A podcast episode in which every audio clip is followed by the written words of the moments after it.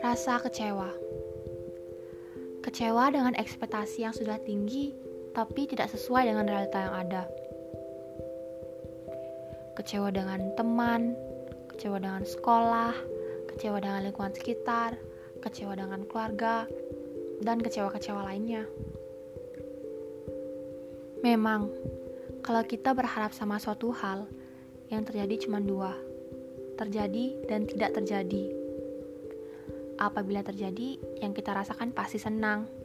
Namun, apabila tidak terjadi, hal yang pertama yang kita rasakan adalah sedih dan kecewa. Menurutku, kita harus lebih terbiasa sama rasa kecewa, karena hidup ini melangkah maju. Kita akan lebih banyak menemukan harapan-harapan baru ke depannya, dan rasa kecewa akan selalu jadi teman